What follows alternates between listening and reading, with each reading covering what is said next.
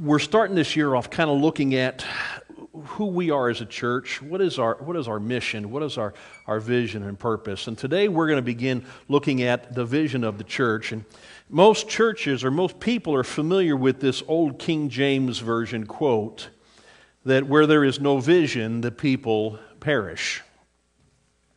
The translation in the English Standard Version and some of the others will also maybe give just a little bit more detail of what it means by that.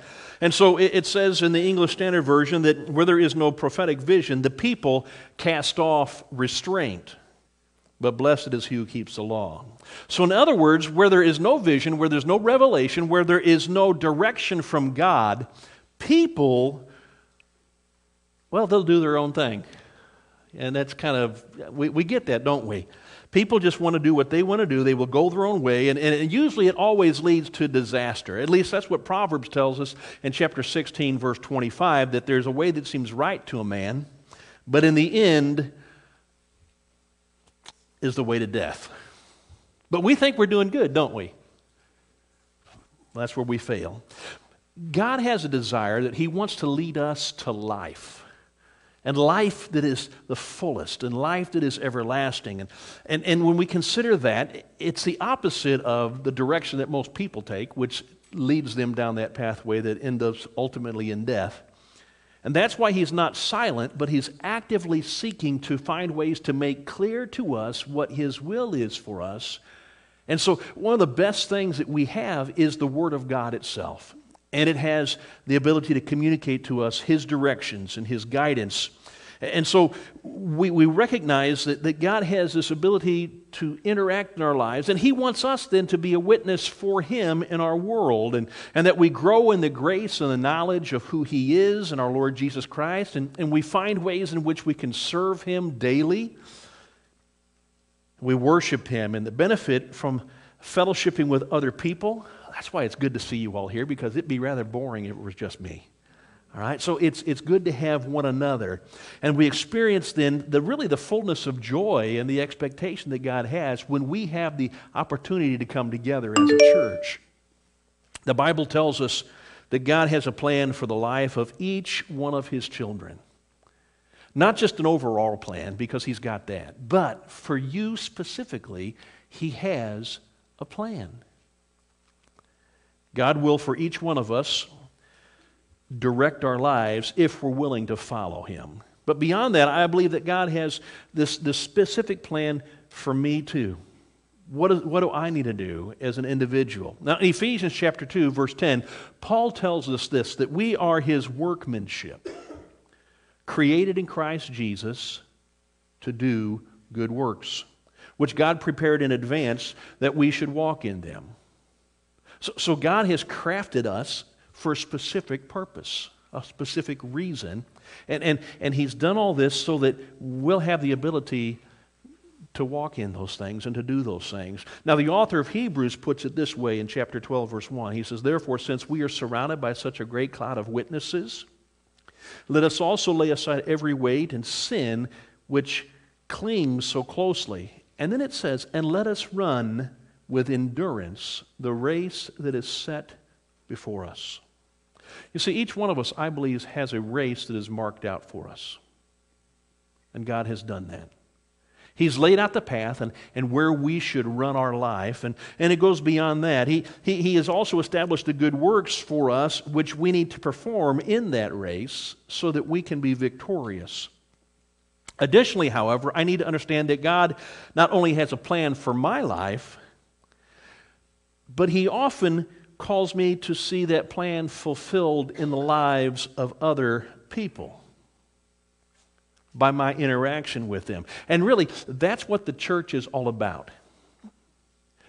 Yes, God wants a personal relationship with you, but He wants you to have a relationship with us as a whole. So that's part of His plan. You see, the minister, such as myself, isn't the only one who's called to go to a church. You all have that calling as well. Well, most of you do. Some of you were born here and raised here and you've never gone anywhere else. But, I mean, you get it. We, we're called to be a part of something that's, that's greater than ourselves. And the church is that. Now, since this is so, the, the question I think that we need to ask and we need to seek an answer for is this is why has God called me to be a part of this church? What is, what is it, what does he plan for, for me in this? And, and that is where we get this idea of trying to see what his vision is for us as a whole. What we are to be and to do not only as individuals, but as a congregation, it doesn't come just from the minister's direction or from the elders. It comes from the Word of God and His vision and His desires for us. It's something that comes directly from Him. God has a plan for really what our lives are supposed to look like and how we're supposed to do those things and when we're supposed to act within them. Basically, as, as well, we had already said, we're supposed to get, get on with things. And, and how do we get in on what God is doing in His church today? Phil Grant in Leadership magazine, uh, in an article, he wrote this statement. He said, A vision is the dominant factor that governs your life. It determines all the choices that you're making. It's, it's what's left after all the layers are peeled away like an onion, clinging like glue to the inside of your rib cage. It's what your mind naturally gravitates toward when it's not legitimately concentrating on something else.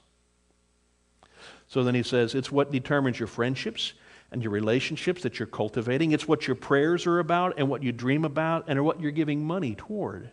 That's your vision. And it's, it's at the core of who you are. Now, as with a believer individually, so it is also with the congregation of those believers. The church also has a vision, and God has a plan for a church. So, does our church have that sense of vision? Do we know what God is wanting us to do? Are we striving to fulfill that?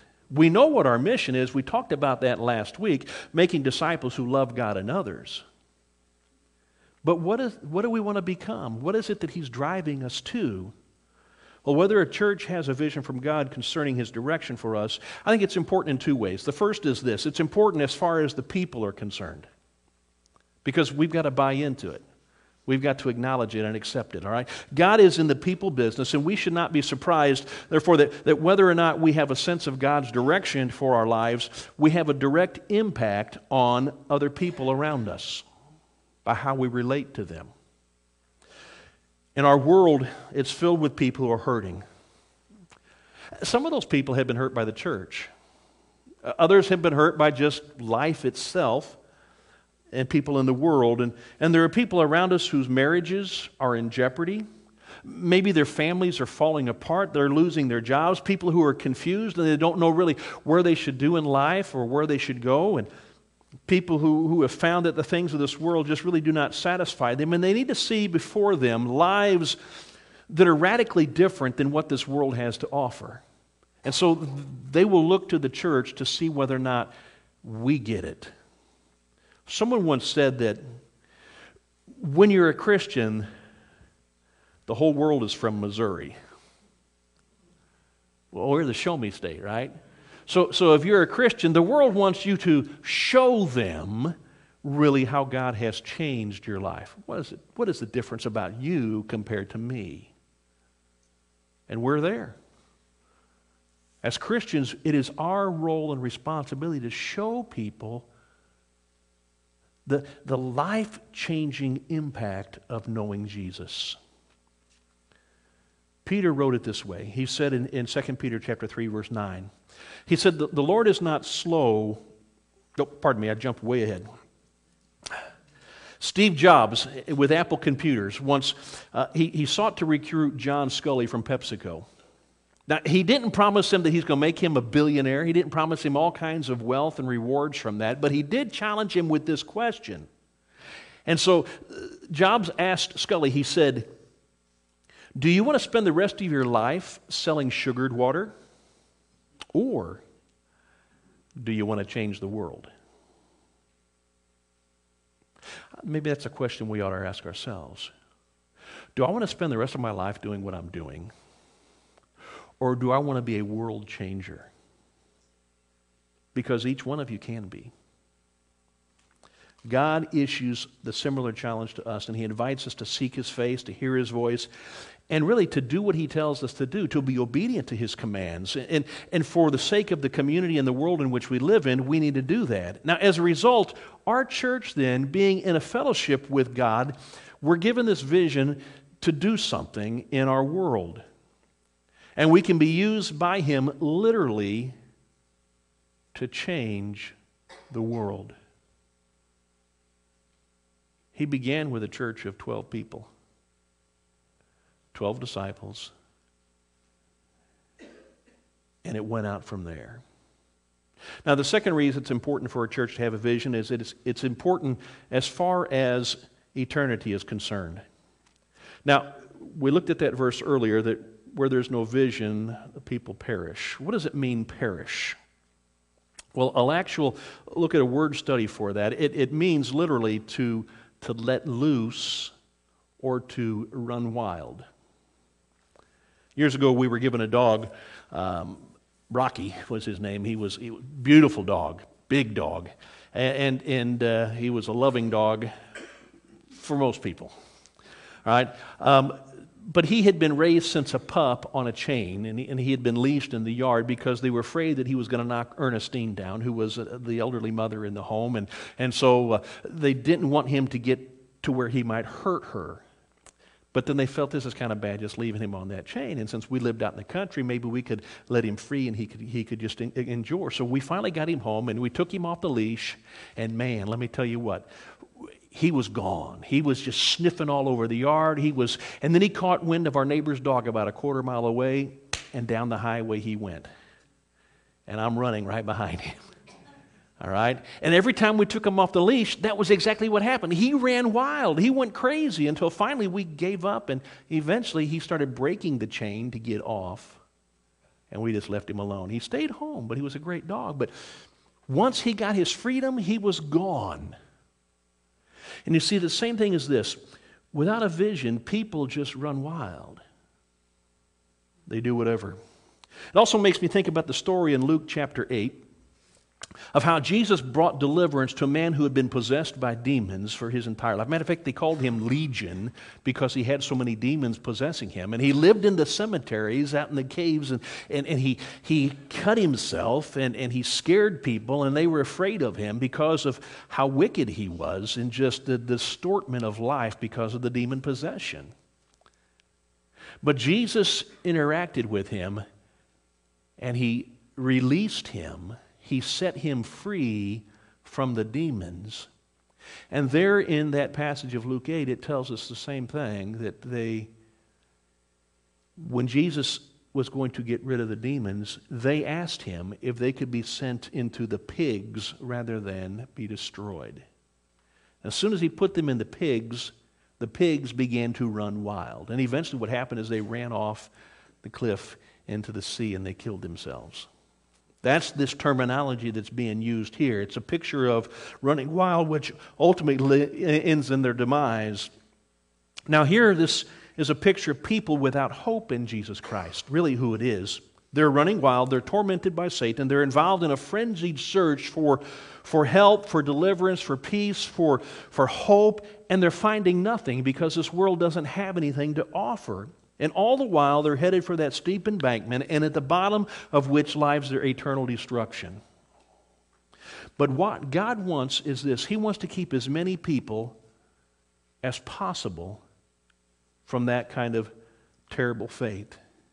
And He calls us, His church, to be used in a way to make a difference in their lives. He calls us as his people to join him in the work of inviting men and women and boys and girls and anybody. He wants us to have this life and this relationship through him in faith in, in, Christ. And he calls us to join him in the efforts of saving people from hell. And that's our task. That's part of the vision of what he wants for us.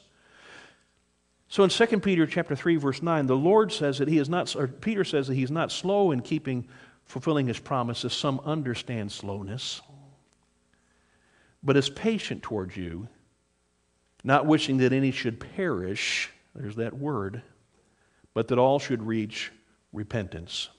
Now, a church with a vision is one where people who have sought God out for guidance as how we're supposed to go about reaching people for Him. A church without a vision will inevitably uh, find itself practicing religion instead of Christianity. Now, you know the difference of religion compared to Christianity, right? Religion is where, where people are involved in trying to reach up to God and interact with Him and get Him to be a part of what's going on in their lives. But Christianity is just the opposite. It is God reaching down to us, wanting to interact with us and get us into a relationship with Him so that He can change our lives. A church with no vision does not understand how it's to partner with God in His redemptive work within this world. So consequently, they find themselves just going through the motions Sunday after Sunday, practicing religion. But the heart of the matter is all this which best describes our church?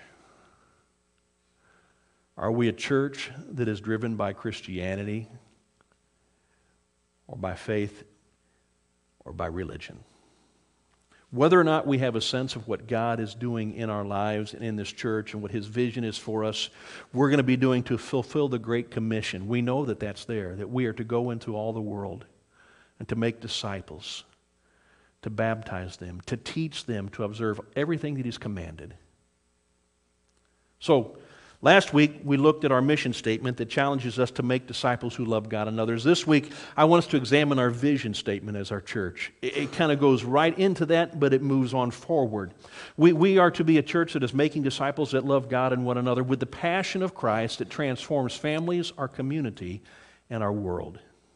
So, to begin with, let's look a little bit at this passion of Christ. What is it? I mean, what was Jesus so passionate about when he was here in this world? Well, the first thing was obvious. His passion was that he was going to do the will of his Father. We see that there in Luke chapter 22, verses 39 through 42, that, that it says, as was his custom, he, he came and went out to the, to the Mount of Olives, and his disciples, they followed him. And when he came to the place, he said to them, Pray that you may not enter into temptation. And he withdrew from them about a stone's throw away, and, and he knelt down and he prayed, saying, Father, if you're willing, remove this cup from me. Nevertheless, not my will, but yours be done. Doing the will of his Father was everything that Jesus wanted. I mean, we even discover that when he's 12 years old. Well, mother, didn't you know I'd be in the, my father's house carrying out his business? He knew that he had to fulfill what God had done, so he was being obedient to his father by everything that he was doing in this world. And it's all about what the father asks us as well. It's not about what we think or what we say, but about obeying His will and His commands and doing what God has asked us to do. Jesus was passionate about being obedient to His Father and His will. And he explains what the Father requires of his people when he said in John chapter 6, verse 40, he said, For this is the will of my Father, that everyone who looks on the Son and believes in him shall have eternal life. And I will raise him up on the last day.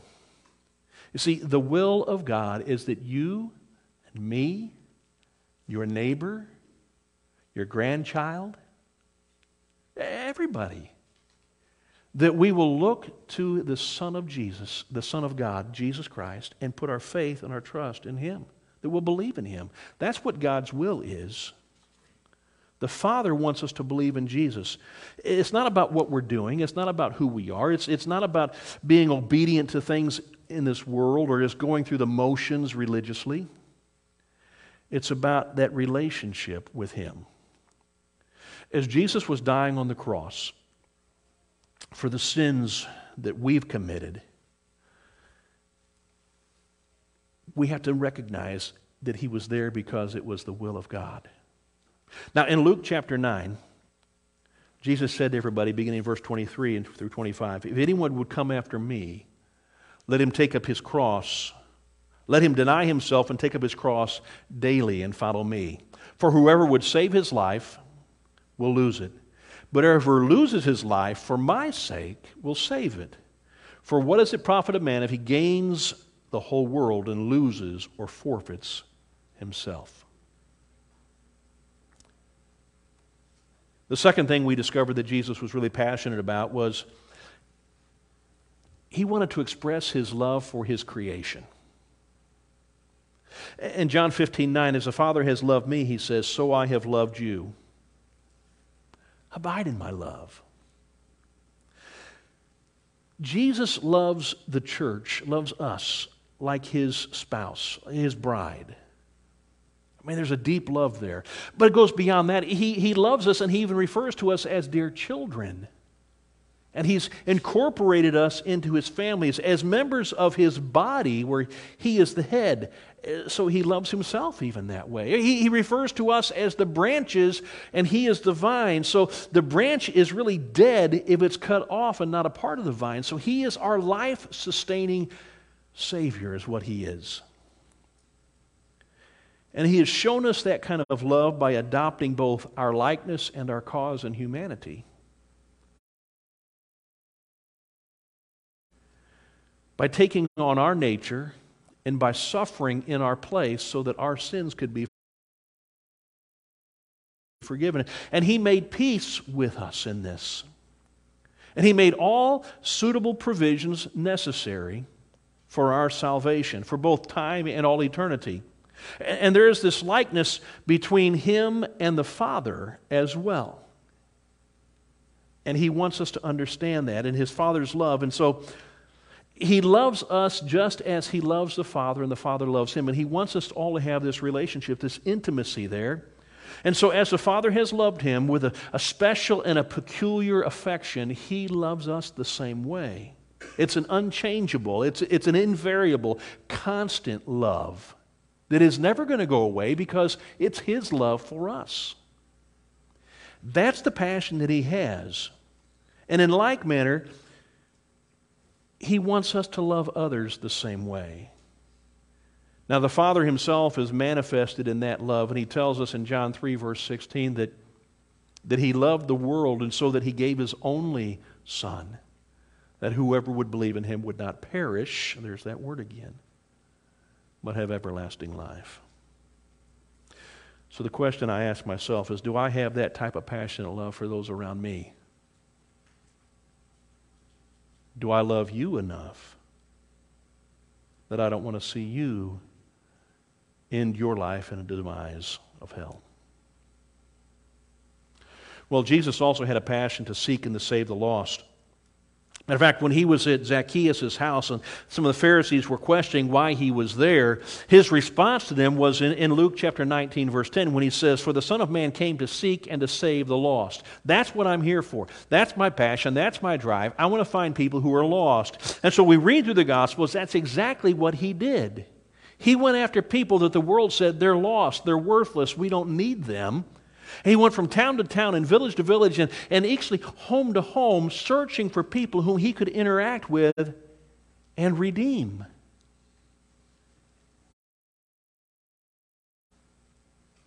And in Matthew chapter 9, verse 12 and 13, Jesus made this statement. He says, It's not the healthy who need a doctor, but the sick. But go and learn what this means. I desire mercy not sacrifice. For I have not come to call the righteous, but sinners. You see, Jesus is passionate about people who are lost and who are dying.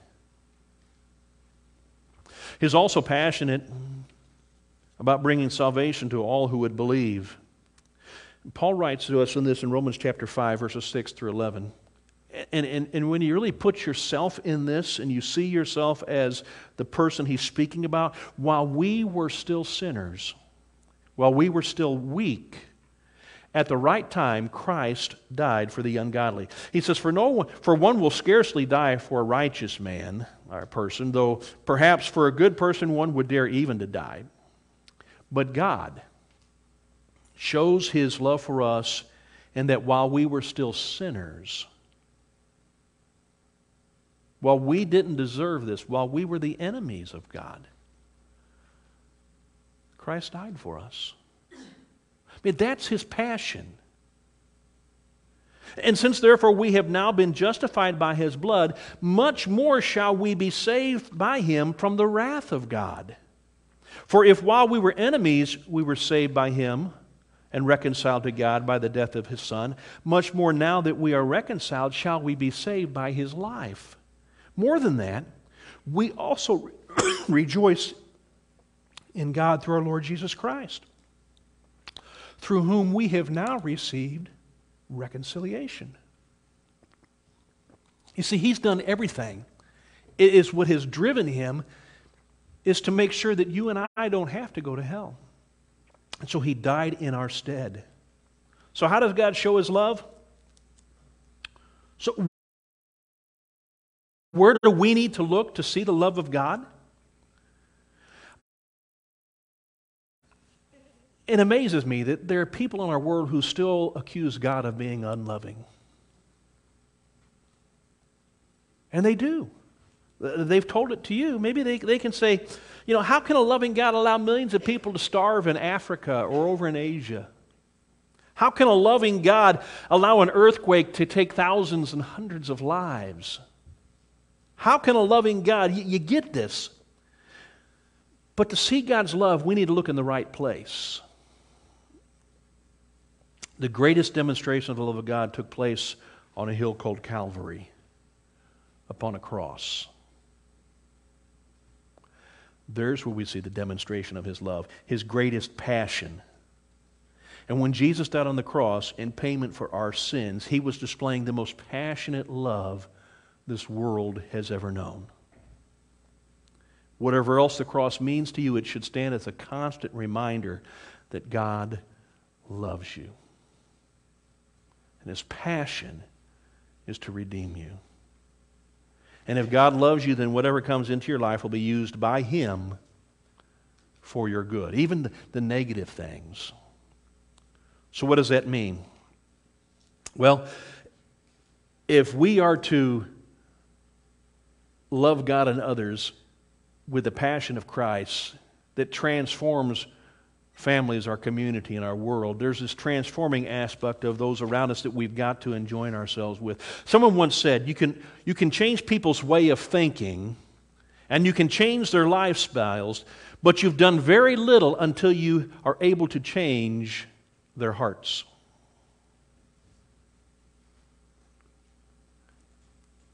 So, how do we transform our families? Now let's go back to that hillside with the pigs that we talked about earlier in Luke 8. Jesus has just released this man from his captivity of demonic possession. And the pigs have just had their demise and have taken the demons with them into the, to the sea. But it doesn't end right there. You see, after Jesus brought this release and this healing to this man, the scripture tells us he wanted to stay with Jesus. He wanted to be his disciple. He wanted to go with him, and he was literally begging Jesus to let him go with him. And Jesus says, No, go home. I think, What? And, and I didn't catch it at first, but but let's finish up that man's story. In Luke chapter 8, verses 38 and 39, listen to what it says. But the man from whom the demons had gone begged that he might be with him, but Jesus sent him away, saying, Return to your home and declare how much God has done for you. And he went away proclaiming throughout the whole city how much Jesus had done for him. You see, Jesus was more concerned about changing and transforming not only this man's life, but his family's life and his whole community's life because he knew that this man was not going to go in and he was going to communicate what Christ had just done for him. Sometimes we don't want to get to work and do that. We just want to stay in our comfort zone and just love on Jesus ourselves. But that's not what he calls us to do. Jesus is more concerned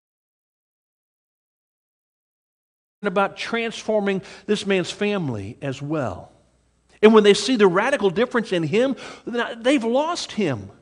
These parents have not had a son for years, probably because of the demonic possession. They've lost their brother, but now he has been restored. And it's going to bring such transformation in their lives.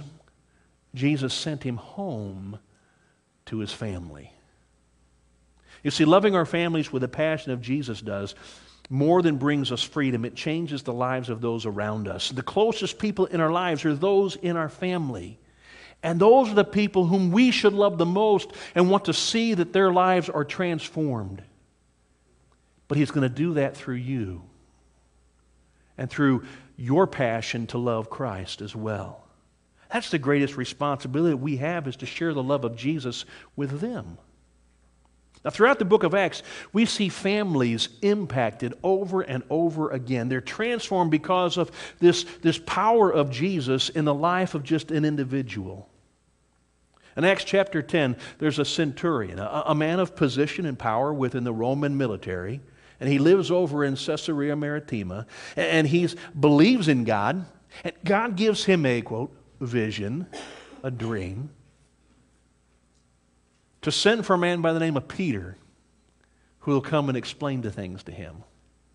Peter finally comes not because he wants to, but because God gave him the vision to see what needed to take place, and he went. Well, as Peter begins to communicate with Cornelius in his household, it tells us there that, that Cornelius, he gathered together his family and his friends, and he brought them all into his house because he wanted them to hear this message as well. And by the end of the day, Cornelius and his family and his friends and his household are all baptized into the name of Jesus, and their lives are transformed because of his faith. And in Acts chapter 16, we see Lydia. She's a businesswoman. She's very successful in her business. And all of a sudden, she encounters Paul and she, she's learning about this Jesus, and it takes and transfers. She invites them into her house and eventually, Lydia and her house, her family, they're all baptized into the name of Jesus. And then she starts a church and allows the church to use her home to meet in. You go on a little further in Acts chapter 16, and we see this jailer who's working the night shift there in Philippi. And this disastrous earthquake takes place in the middle of the night because God has interacted with it to release a couple of the guys who are being held prisoners um, without cause. And just as he's about to take his own life, God steps in and intervenes with Paul and Silas. He takes them to his house, to his family, allows them to hear the wonderful message of salvation through Jesus. And that night, he and his household and all of his family are baptized into the name of Jesus.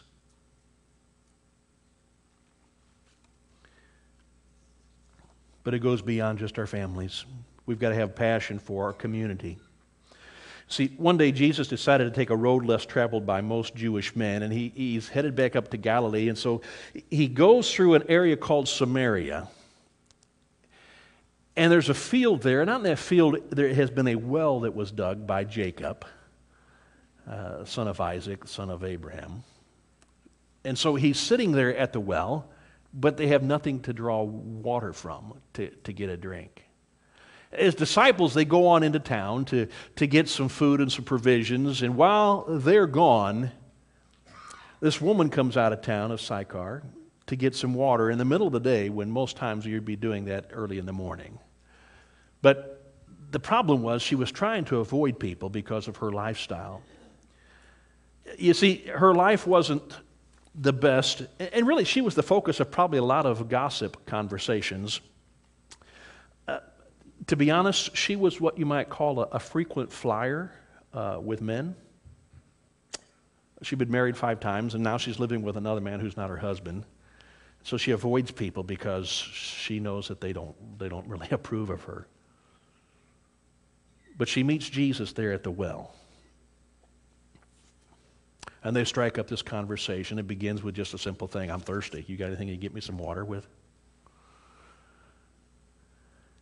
And eventually he shares with her living water that will enable her to never hunger or thirst again. And what takes place as a result of all this After her conversation with Jesus, she's determined that nothing is going to stand in her way of transforming her community for Christ. Not her past, not, not their disdain for her. There's nothing that's going to stop. So she goes back into town, and listen what it says in verses 28 through 30 and 39 through 42. So the woman left her water jar, and she went away into town, and she said to the people, Come, see a man that told me all that I ever did. Can this be the Christ? And they went out of the town and were coming to him. Now, many Samaritans from that town believed in him. Why? Because of the woman's testimony. He told me all that I ever did. So when the Samaritans came to him, they asked him to stay with them, and, and he stayed there two days. And many more believed because of his word. And they said to the woman, It is no longer because of what you said that we believe, for we have heard for ourselves, and we know that this is indeed the Savior of the world. You see, loving our community with the passion of Jesus means that we're willing to go and put ourselves out there no matter what, because they need salvation. We are to be, as Jesus says, the salt and the light in this world, and we are to infiltrate our communities with Christ. And our faith and our morality and our values and our virtues should be changing our neighborhoods and this community in which we live in. But it goes beyond that because we also have to have this passion that's going to transform and change our world. Now, the early Christians, I don't think they realized how they were going to impact and transform the world for Christ. But they did. You see, somehow the world was affected as a byproduct of their transformed lives. They rejected pagan gods, and they refused an immoral lifestyle of the Greco Romans. They knew that Jesus made no promises of an easy or a pain free life. And on the contrary, he predicted that they would be persecuted, that they would suffer, that they, life would be filled with hatred against them, and they would be despised and rejected as well because of their belief in him. And yet, their transformed life continued to make them change the world. Just a few things. You see, the early Christians, they called infanticide murder. Rome was very well known for killing their babies if they were deformed or had other issues, or for population growth as well. To control things, they did that. And the Christians said it's wrong. They said that God's commandment, you shall not kill, was something that we should obey. And in Romans chapter 12, verse 2, they said, Do not be conformed to this world, but be transformed by the renewal of your mind and by testing that you may discern what the will of God is, what is good and acceptable and perfect. Now, if unwanted babies were not killed directly, they were frequently abandoned. So the early church, they not only condemned child abandonment, but they also began to adopt them into their own homes to take care of them. Although they were severely persecuted, Christians never stopped promoting the sanctity of human life, and we still do today. It took a half a century of pressure before Valentinian, he was a Christian emperor of Rome. He was influenced by Bishop Basil of Caesarea of Cappadocia, that finally he outlawed infanticide.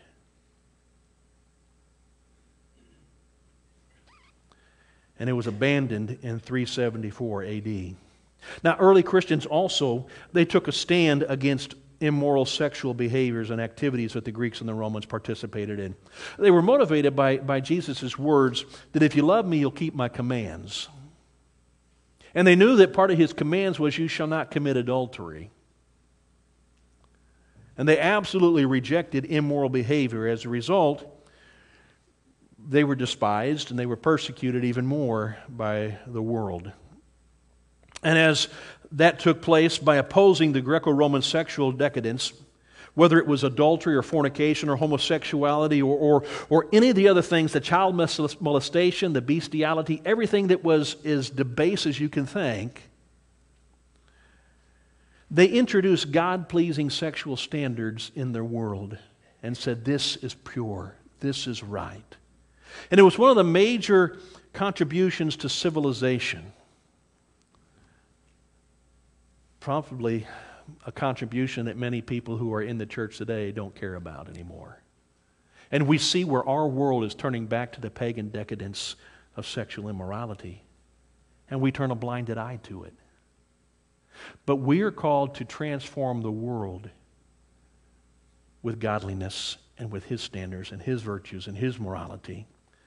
Because of the church, women receive freedom and dignity, equality and a voice. Matter of fact, slaves were set free and human bondage became unacceptable. The church has done that.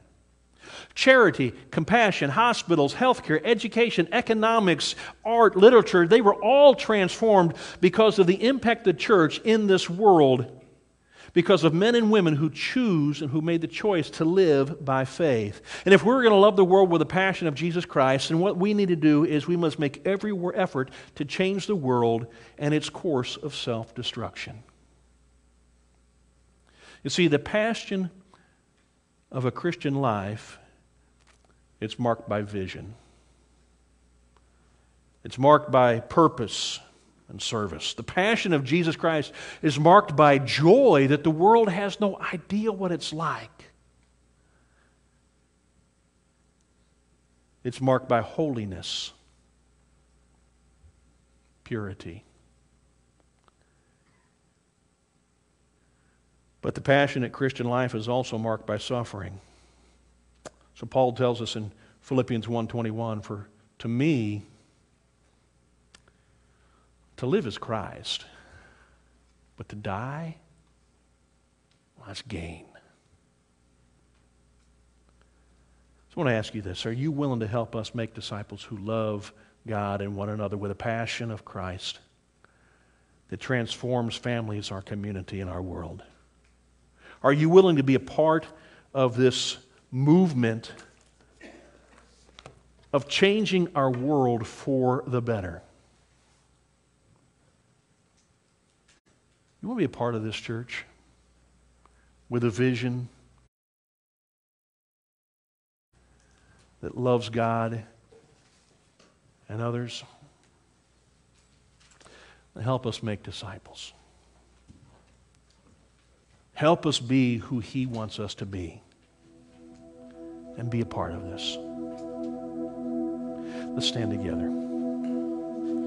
Father, we are thankful. We are thankful for your love that you've demonstrated in life and in the death of your Son, your one and only Son, Jesus, that He gave Himself up for us on a cross.